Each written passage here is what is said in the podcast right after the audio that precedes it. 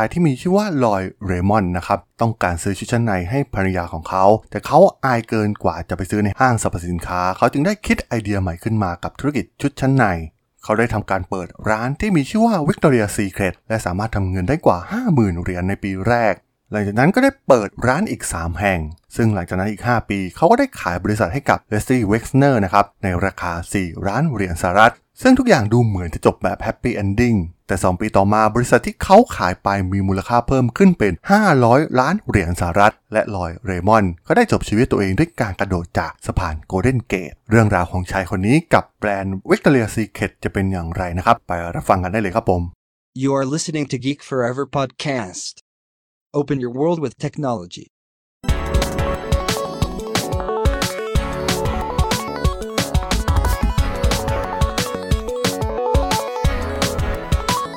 This is Geek Story.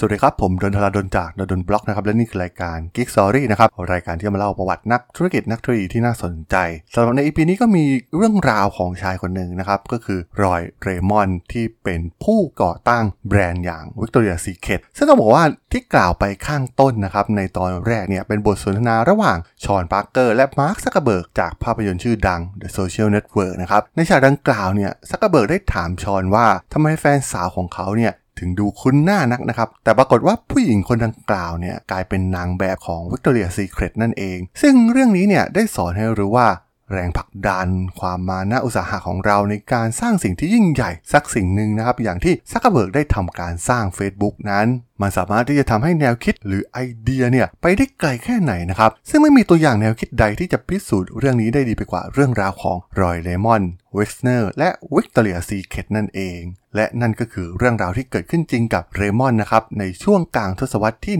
1970 ที่คือเรมอนเนี่ยได้เข้าไปในห้างสรรพสินค้านะครับ เพื่อเลือกซื้อชุดชั้นในให้ภรรยาของเขา แต่เขากลับเจอชุดที่พิมพ์ลายดอกไม้ที่น่าเกลียดเอามากๆนะครับ ซึ่งเขาจินตนาการว่าหากภรรยาของเขาเนี่ยใส่ไปคงยิ่งน่าเกลียดแย่ โดยเฉพาะหากอยู่ภายใต้แสงไฟนีออน ซึ่งสีหน้าท่าทางของพนักงานขายที่มีต่อเรมอนเนี่ยก็ทำให้เขารู้สึกเหมือนเป็นคนผิดนะครับที่มาซื้อชุดชั้นในให้ภรรยาของเขานั่นเองที่ทำให้เขาได้ปิ๊งไอเดียขึ้นมานะครับเพราะคิดว่าผู้ชายหลาย ๆ คนน่าจะประสบปัญหาเดียวกัน เรมอนในวัย 30 ปีจึงได้มองเห็นโอกาสในการสร้างตลาดใหม่ นั่นคือร้านชุดชั้นในที่ออกแบบมาเพื่อให้ผู้ชายเนี่ยรู้สึกสะดวกใจในการเข้าไปช้อปปิ้งเรมอนได้จินตนาการไปถึงห้องแบบส่วนตัวสไตล์วิกตอเรียนะครับ ซึ่งเต็มไปด้วยไม้สีเข้ม และพรมแบบตะวันออก รวมถึงผ้าม่านไหม เขาจึงได้เลือกที่จะใช้ชื่อวิกตอเรียนะครับ เพื่อให้เกี่ยวข้องกับยุควิกตอเรีย และ secret ของวิกตอเรียที่ถูกซ่อนไว้ภายในนั่นเอง ในปี 1977 ด้วยเงินออมและเงินกู้ยืมจำนวน 80,000 เหรียญสหรัฐจากครอบครัว เรมอนและภรรยาของเขาเนี่ยเช่าพื้นที่ในห้างสรรพสินค้าเล็กๆ ในพาโลอัลโตรัฐแคลิฟอร์เนียนะครับ และถือกำเนิดสาขาแรกของ Victoria Secret ขึ้น ต้องเรียกได้ว่าการถือกำเนิดขึ้นของ Victoria Secret เนี่ยเปลี่ยนแปลงทุกสิ่งทุกอย่างของวงการชุดชั้นในนะครับ เขาได้สร้างแคตตาล็อกที่ทำให้ลูกค้าเนี่ยสามารถเข้าถึงได้จากทั่วประเทศ เรมอนได้เปิดร้านอีก 3 แห่งในย่านซานฟรานซิสโกในปี 1982 นะครับ โดยบริษัทมียอดขายกว่า 4 ล้านเหรียญสหรัฐ แต่เพียงไม่นานเนี่ย เขาก็ต้องพบกับปัญหาใหญ่ เมื่อสูตรลับของเรมอนนั้นใช้ไม่ได้ผลอีกต่อไปนะครับ และ Victoria Secret กำลังจะล้มละลาย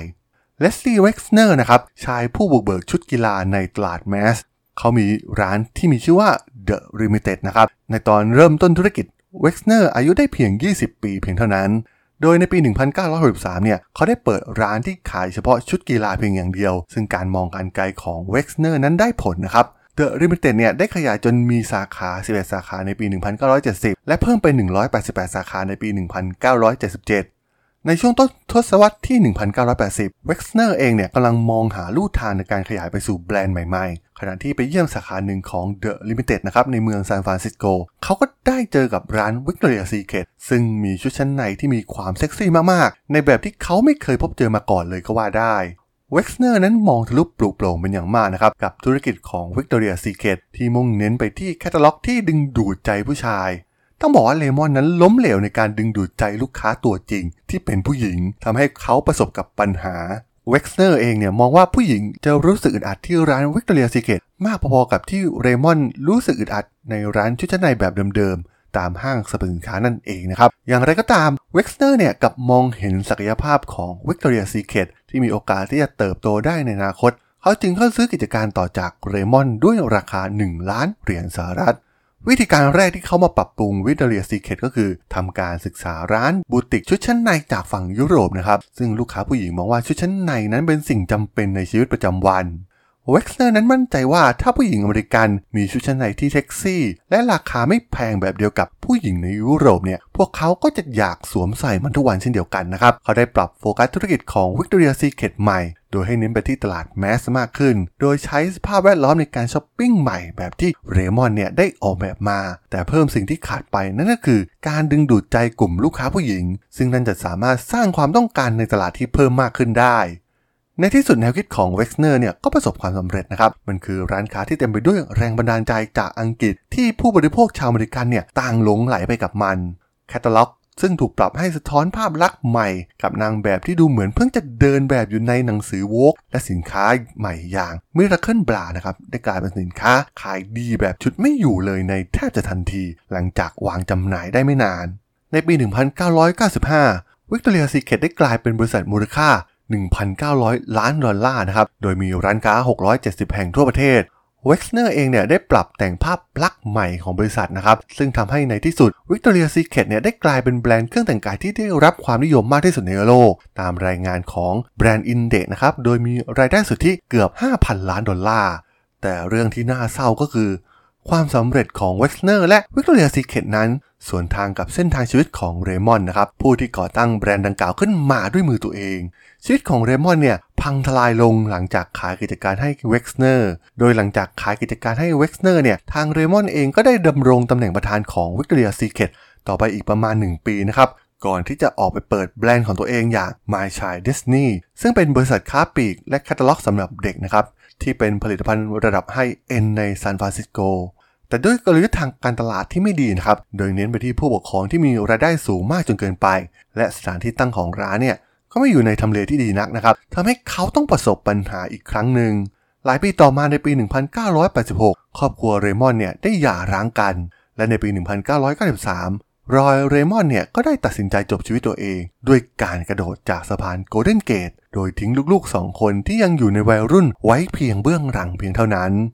ต้องบอกว่ามันคือเรื่องราวที่น่าสนใจมากๆนะครับ ซึ่งไม่น่าแปลกใจแต่อย่างใดที่ทำไม Sean Parker ถึงได้นำเรื่องนี้มาเล่าให้กับ Mark Zuckerberg ฟังนะครับ มันคือบทเรียนเช่นเดียวกับที่ f r i e n d s t e r หรือ MySpace เจอนะครับ เมื่อ Facebook ได้ขึ้นมาครองตลาดแบบเบ็ดเสร็จในท้ายที่สุด เรื่องราวของเรมอนเนี่ยเหมือนเป็นคำเตือนจาก Sean Parker ว่า แม้คุณจะคว้าโอกาสที่ยอดเยี่ยมได้เหมือนที่ Roy Raymond เจอโอกาสทางการตลาดของ Victoria's Secret แต่มันก็ยังมีโอกาสพลาดได้นะครับ เหมือนที่ f r i e n d s t e r หรือ MySpace ได้พบเจอโอกาสในตลาดเครือข่ายสังคมออนไลน์ ก่อนที่ Facebook จะก่อตั้งขึ้นมาด้วยซ้ำเว็กซ์เนอร์เนี่ยเป็นคนที่มีวิสัยทัศน์และทักษะที่ดีกว่า และคิดหาวิธีการที่จะทำมันให้ประสบความสำเร็จนะครับ เขาทำให้ชุดชั้นในเซ็กซี่เนี่ยกลายเป็นเรื่องธรรมดาของสาวชาวอเมริกัน และทำให้เราเชื่อว่าการลงทุนในสิ่งที่อยู่ใต้เสื้อผ้าของเราเนี่ยที่ไม่เคยมีใครมองเห็นในอดีตนั้น ก็สามารถประสบความสำเร็จได้ และมันสะท้อนให้เห็นว่า โลกของเรา และวิธีการแก้ปัญหาต่างๆ ในโลกของเรานั้น มันจะไม่มีวันเหมือนเดิมอีกต่อไปนั่นเองครับผมสำหรับเรื่องราวของรอยเลมอน และแบรนด์อย่าง Victoria Secret ใน EP นี้เนี่ยผมก็ต้องขอจบไว้เพียงเท่านี้ก่อนนะครับสำหรับเพื่อนๆที่สนใจเรื่องราวประวัตินักธุรกิจนักธุรกิจที่น่าสนใจ ที่ผมจะเล่าให้ฟังผ่านรายการ Geek Story เนี่ยก็สามารถติดตามกันได้นะครับ ทางช่อง Geek Forever Podcast ตอนนี้ก็มีอยู่ในแพลตฟอร์มหลักทั้ง Podbean Apple Podcast Google Podcast Spotify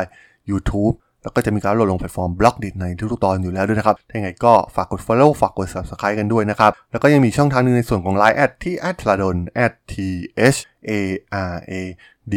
h o l สามารถ add เข้ามาพูดคุยกันได้นะครับ ผมก็จะส่งสาระดีๆพอดแคสต์ดีๆให้ท่านเป็นประจำอยู่แล้วด้วยนะครับ ถ้าอย่างไรก็ฝากติดตามทางช่องทางต่างๆกันด้วยนะครับสำหรับใน EP นี้เนี่ยผมก็ต้องขอลากันไปก่อนนะครับ เจอกันใหม่ใน EP หน้านะครับผม สวัสดีครับ